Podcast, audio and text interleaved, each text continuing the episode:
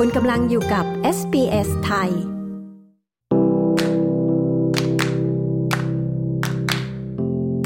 คุณกำลังฟังพอดคาสต์ SBS Learn English sbs.com.au forward slash learn English สวัสดีค่ะ คุณกำลังฟังพอดคาสต์ SBS Learn English ตอนพิเศษค่ะ ถ้าคุณอยากมั่นใจมากขึ้นเวลาพูดภาษาอังกฤษแล้วก็มินิพอดตอนนี้เหมาะอย่างยิ่งสำหรับคุณค่ะ คุณแจนิสปีเตอร์เซนแห่ง SBS World News จะมาบอกเล่าวิธีการฝึกออกเสียงสนุกๆที่คุณสามารถนำไปฝึกฝนเองได้ และตอนนี้เราจะมาฝึกคำที่มีเสียง th กันค่ะ I have three teeth, but my mother and father have none. I have three teeth, but my mother and father have none. Hello. Pronunciation is about speaking clearly and making the correct sounds so that you can be more easily understood by others. It's not about changing your accent. Your accent is part of you and your culture, and you don't want to lose that. We love accents. Practice your pronunciation with me, Janice Petersen from SBS World News. Do your kids get scared about going to the dentist? I'll let you in on a little secret. I get pretty worried too. Today, we don't need to be concerned about the dentist, but we are going to focus on the th sound in teeth and tooth and compare it to the v sound in mother and father. Sometimes it can be hard to tell the difference between the two sounds. Let's start by comparing these sounds using some common words. The th sound in teeth can also be heard in thick, thin, three, thirty, think, thought, and thing. The sound is not voiced. That means it sounds breathy. This is different to the v sound in mother and father, which is voiced, and so is buzzy, like a bee. Here are some more examples they, than, there, those, them, this, the.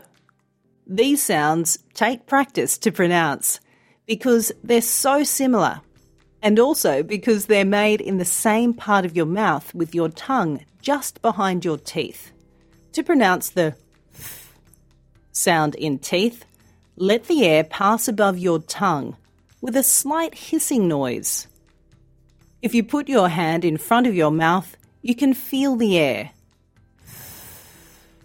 If you like, you can repeat the words with the sound with me. Teeth and tooth.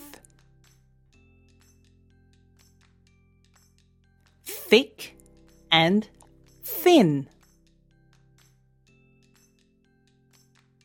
Think and thought. To pronounce the v sound in mother and father, let the air pass above your tongue and push it out with your throat. If you put your hand on your throat, you should feel a vibration. V. Repeat the words after me mother and father. They and them. This and that. Now, if you're ready, let's put it all together. This is a sentence I love using to practice these sounds with my kids because they think it's pretty funny.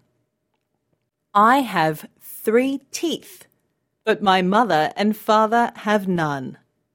We use the th sound in three and teeth and the v sound in mother and father.